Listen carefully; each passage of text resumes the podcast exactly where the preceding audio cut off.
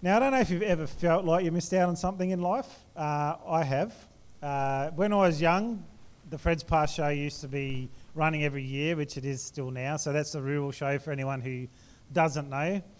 And uh, back then, it was a little bit different than it is now. It's probably a little bit wilder. You've got to imagine that, you know, when I was a kid, it was dirt roads around here.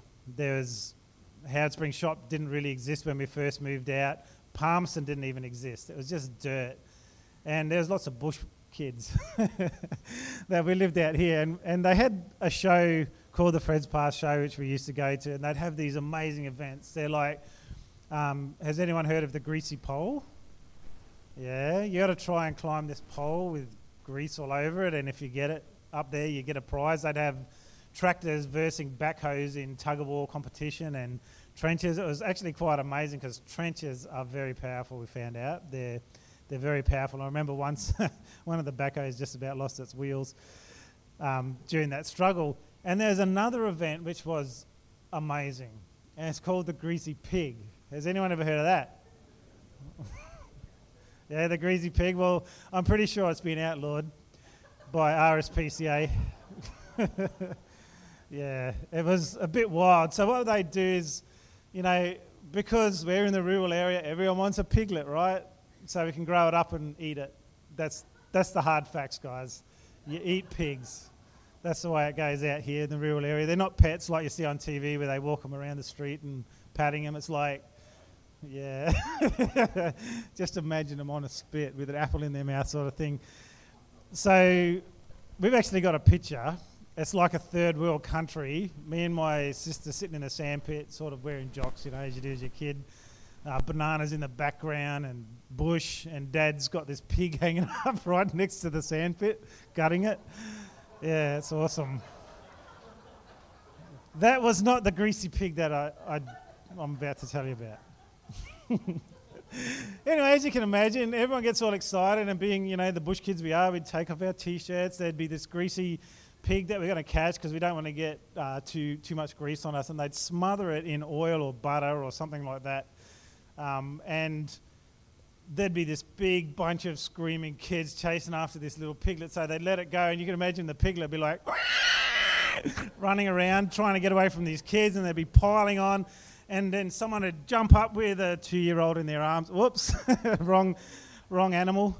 And yeah, and, and you'd see this little pig run out from underneath it. Anyway, one day I actually managed to grab this greasy pig and I had it in my arms and someone took it off me.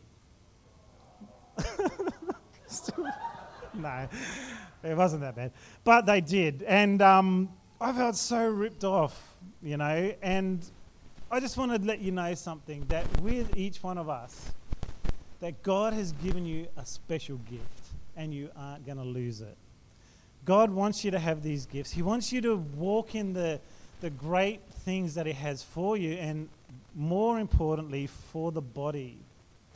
And sometimes it's a little bit like that, you know. We, we often hear about these spiritual gifts, don't we, like as Christians? And, and so often, if we had a, a class in the past on spiritual gifts, that'd be the one that regularly people would sign up for. I want to know my gift, I want to know what my place is in the kingdom of God.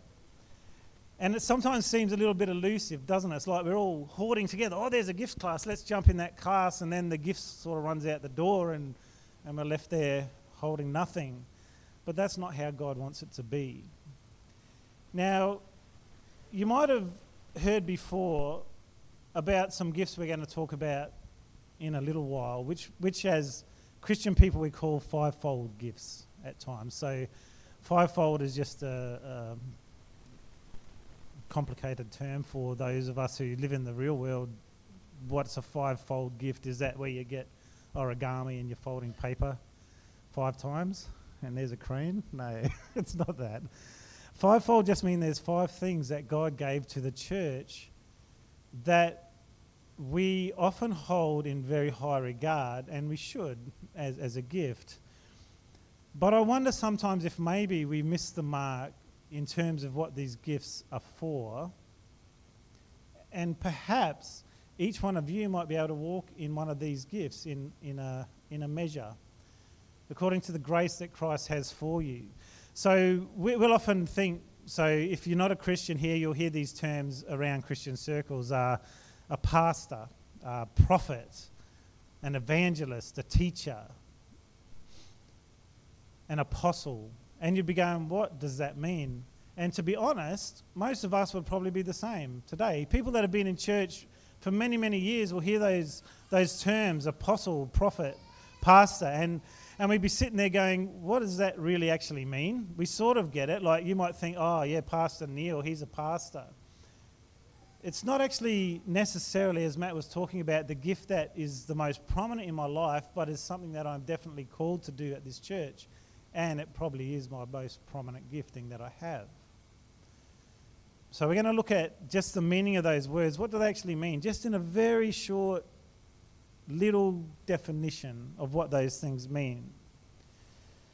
But as we've been looking at gifts, you've, you've noticed that there's been different gifts showing up, you know, but it's not exhaustive, okay? So we don't want to hold God back from, oh, what Paul listed in the Bible in those letters is all the gifts that there really is.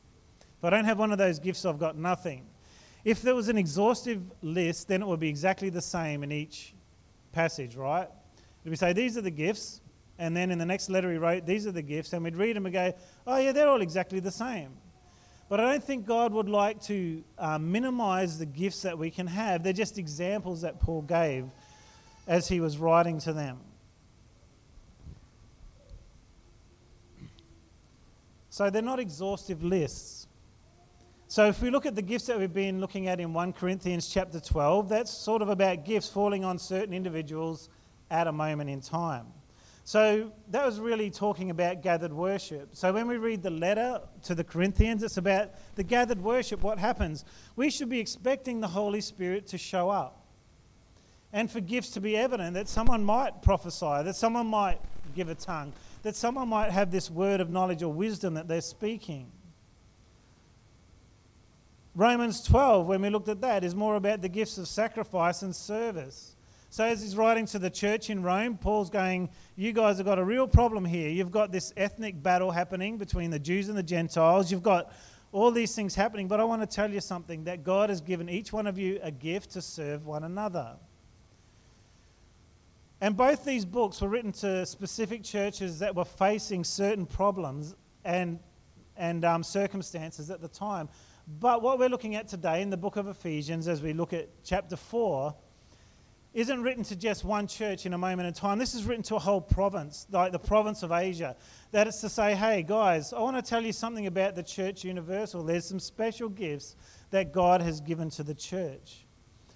And He wants to share the actual role that these people have. What's the role of these gifts rather than the function? So, thinking more of a, a role, not a tool, whereas so many of the other gifts are a tool to actually help you in the role that God has given you. So, let's begin by reading Ephesians chapter 4, verse 3 to 8.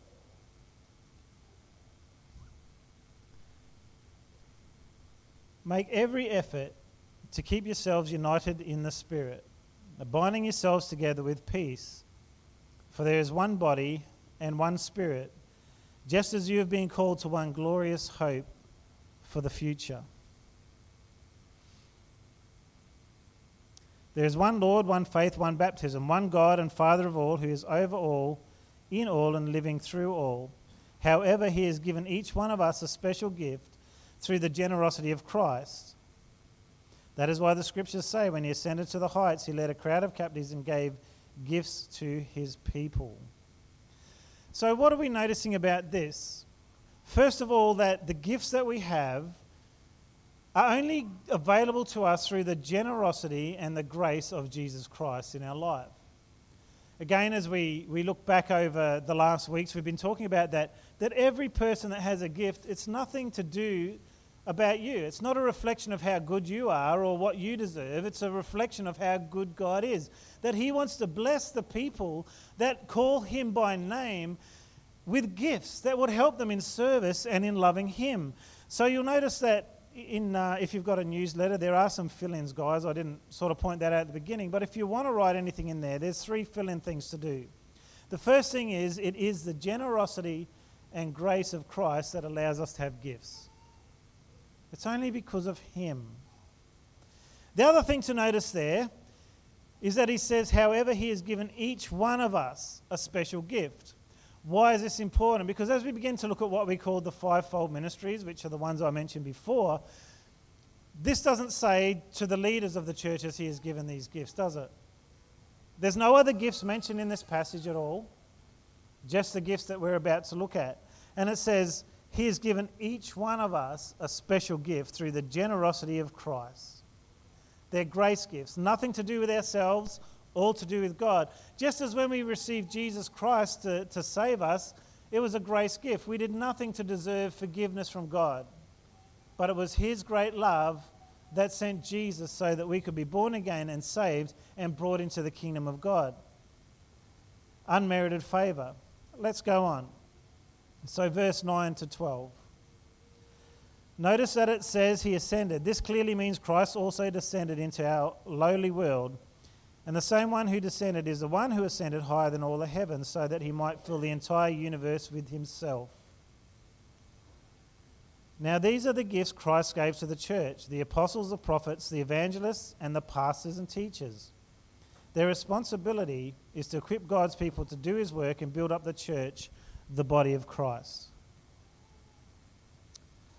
So, what are the gifts that are given to the church to help it? That's what we call the fivefold gifts that are read out there the apostles, the prophets, the evangelists, and the pastors and teachers. Some people like to put pastors and teachers as one. I don't think it really matters too much, to be honest. But there are two things there. So there's five gifts all up. And these five gifts seem to be the elements that are needed to prepare the people of God for service and to build up the church of Christ. And it's each person receives a portion of grace to fulfill a ministry role, role as one of these. So, what I'm trying to, to say to you is today that it's very possible, and I think highly likely, that each one of you has one of these gifts operating in their life to different degrees. But they're not all mature yet. The gifts aren't mature in you. So, if we think back to the, to the, uh, the story that Jesus told about the talents, where, where there three servants, they were given certain amount of money and they had to do something with it. And two used the money wisely, one didn't. And, and the master wasn't very happy with him at all. The thing I want to say here is that the two people that did something with what God gave them, or the master gave them in the parable, were given something very special. When we think of reward, what do you think of? I don't know, you might think, oh, maybe there'll be a bonus at the end of something, or I'll get a bonus, or it's like a gift. But guess what the gift is that we get in the kingdom of God? When we use our gifts well, it says, enter into my joy, so we get to enter into the joy of the Father, but it says, now I'm giving you more responsibility. Now, I don't know about you, but sometimes I think that's not really a good reward, right? It's like, what? More responsibility? What I've got's just right. I don't need any more than that. But this is the way the kingdom operates. If we all have a gift and we're meant to nurture it and grow in it, as we are faithful with the gift that God has given us, then we get rewarded with more responsibility. So I'm hoping that throughout my lifetime, I've had this pastoral gift of my life, which I'm going to explain shortly. But I hope that I didn't just decide one day and wake up and in fact, I know I didn't because I was there. Um, I didn't just wake up one day and go, oh, I'm going to pastor a church, and I'd never had anything in my life before that had shown anything to do with that. But it's a growing thing. Now, as much as I believe I was called as a pastor at 19, I never pastored a church till I was 40. No big deal.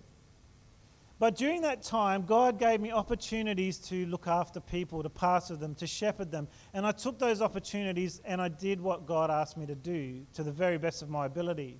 I'm sure I missed it at times. I'm sure I didn't walk into the, the things that God had for me every single time. But I would lean into that gifting that's on me and not neglect it. Now, going back to if each one of us has one of these gifts in our life, that means that God is asking us to operate in that gift within the body. The truth is that if I am the only pastor in this church with a pastoral gift, this church will die. I've got an oversight, but I could be a teacher and have oversight. I could be an evangelist and have oversight of this church. But without people who have a pastoral gift in their life walking in that gift, there's going to be neglect of the sheep. Without the gift of a prophet speaking into people's lives, there's going to be a ne- neglect of a gift. Without an evangelist sharing the good news and helping others to do it, there's going to be a neglect. Because the truth is that these ministry gifts are so that the church can grow up and mature. So the five gifts of grace, like I said before, they, they seem to be the elements needed that prepare people for service and building up the church. So it is vital that these gifts are operating within the church, that each one of us is saying, I recognize this is one of my big gifts and I need to use it. But you see, a, a church should not be built on just a pastoral call. Because the gifts to the church are what? Five, right? We need people that are apostolic. We need prophetic. We need evangelistic people. We need pastors and we need teachers because that is the completeness of what God gave the church. And we are so used to in our society of being very heavily pastor and teacher focused when it comes to church. Would you agree? We are. Is that a bad thing? No, because we want people to stay together, but it's not the fullness of what God wants for the body. And so, if we can somehow activate these other gifts within the body, which should be activated, then the body will function better, more healthily, and people will feel like my gift is needed. Because what happens is that, that we can often think that one gift is most important, but it's not. It's the working together. Let's keep reading. Verse 13 and 14.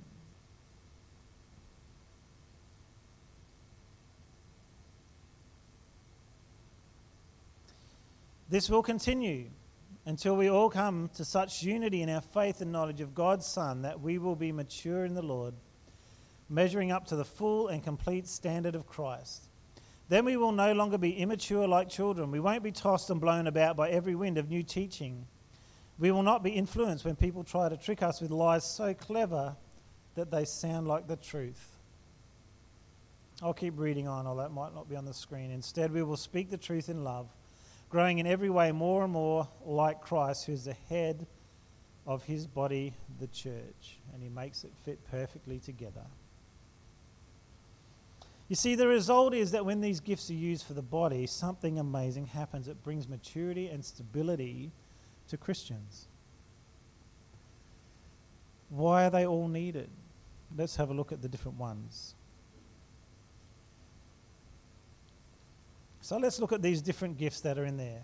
So we've got apostle, prophet, evangelist, pastor, and teacher. What do those things mean? Now, if you have been around church for any amount of time, and I said, What's an apostle? You might go, Well, you know, there's the disciples, they became the apostles. They saw Jesus after he'd risen from the dead, and some other people were as well. But this is what apostle means it means one who is sent. And usually these people are visionary type people, they're breaking new ground all the time. So when I look through the church, there's certain people that I see that throughout their life, they've displayed this characteristic.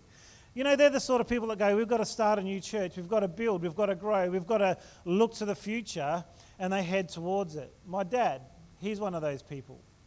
Throughout his life, I've seen him continually plant churches with other people, grow the churches with the anti Christian schools, starting those organizations. There's, there's people like that amongst us here right now, and you have that sort of thinking. We, we need to do something. They're sent out. They're not sent out in their own power, but they're sent out with the, with the authority and the agreement of the congregation behind them. They pray for them, and off they go. So, Paul was an apostle in the Bible. He went out and he started churches. He began and built them, but then he'd usually hand them over to someone. Why is that? Because his job had been finished a prophet. A prophet is one who listens to God and tells forth revelation. So, our, our picture of a prophet might be someone dressed in camel's hair, getting up here and thus saith the Lord, but that's not what it means. It's someone who is, has a, seems to have this ear that, that listens to God and they bring forth something and they can look and see things ahead of time. And often they'll have a creative solution for it. Yes, they do bring the word of God spoken, but if you would like to learn more about that, in our classes you'll learn more. What's a, what's a mature prophet? What's an immature prophet? What's the difference? Because when any of these are pushed forward in immaturity, they actually damage the church.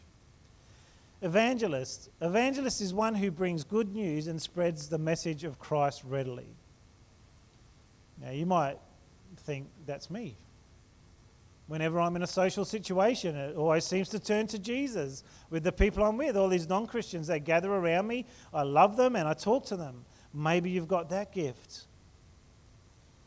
The, la- the pastor, one who shepherds God's people with a tender heart. So these sort of people love to gather. They love people to feel loved. They love them to be doing well. And again, when it's done in immaturity, it just turns over to chaplaincy. Let me look after you, but never challenge you. The last one, a teacher, one who holds forth the truth and is excited by it. The teacher looks for ways to explain, enlighten, and apply truth. Maybe that's you. Maybe as soon as you hear about something about the Word of God, you're like, man, I just love that. Oh, I'm thinking of this picture. This is how we could explain it.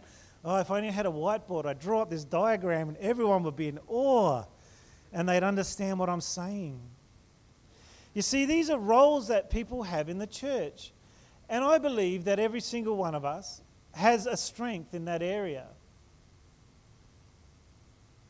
where you just fit the best. Now, what's the problem with this? Have you ever met an evangelist who just says, We need to get out there. You're all doing so bad. You're all hopeless. You should be out sharing the good news with everyone. It's easy. Ever, ever met anyone like that? And all you feel is guilt, condemnation, I'm not good enough, right? And then you get the pastor saying, Well, no, all we've got to do is gather everyone. We've all got to gather and look after and love one another. Don't worry about sharing the good news. It's all about us growing together and establishing a base and not reaching out because it's not time yet. Ever met people like that? I have. And what we can do is tend to project our gift on other people. But God is saying each one of you has a special gift. And together they make up this thing called the church, the body of Christ. And they're not to be in competition with each other, but they're meant to be harmony together. So that the evangelists, of course, they're excited about reaching people and it's easy for them. It's a gift, nothing to do with them. Of course, the pastor wants to gather and love people because it's a gift nothing to do with them. Of course, the teacher wants to expound the Word of God, and everyone should be reading their Bible 10 hours a day and getting the deep meanings and knowing everything about who God is. And you're all bad for not doing that. You need to know more, and then you'll know Christ more. It just puts guilt and condemnation. And what God is saying that each one of us has a different part to play. The whole point is that we can all build each other up. And it doesn't mean that I don't evangelize. So, Paul, when he wrote to Timothy, said, Timothy, to do the work of an evangelist. Even though I'm not gifted in that way, I have to learn how to do it. How do I share the gospel? Even though I don't, I'm not gifted in teaching, I have to learn how to at least give a good explanation of what the gospel is. And who helps me to do that? The teacher who's gifted.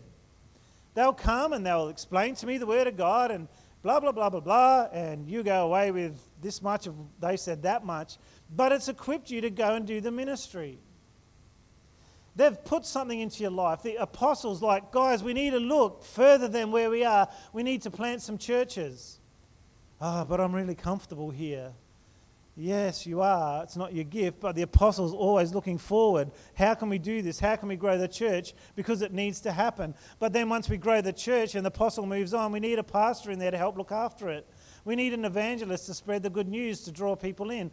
And then we also need the other gifts that we talk about the gifts of hospitality, helps, um, service, administration. And we need the special gifts of God in our meeting where his power just shows up. I love that. I love it when, when I, I read, you know, this is the same Holy Spirit who does miracles amongst you. That's the Holy Spirit that works in your midst. Isn't that what we want to see? That when we gather together in corporate worship, there's these gifts happening where the Holy Spirit is doing miracles amongst us. As if He's moving amongst our aisles, just touching people and doing something in their life. Those special gifts. So, really, when we look at these here, I'd like you to start to think is it possible that Neil's actually right? that, that's my last name, by the way, if you don't know. is it possible that sometimes we've narrowed those five gifts way too much? Is it possible that each one of you has one of those gifts in your life that is actually here to equip the body? Because, as I said, one pastor can't equip everyone, one teacher can't equip everyone.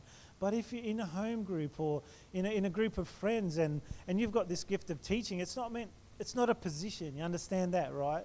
It's a role that you're filling in the body. So when you gather together, there's usually someone in your group that you look at and they speak and they're like, wow I never saw that before.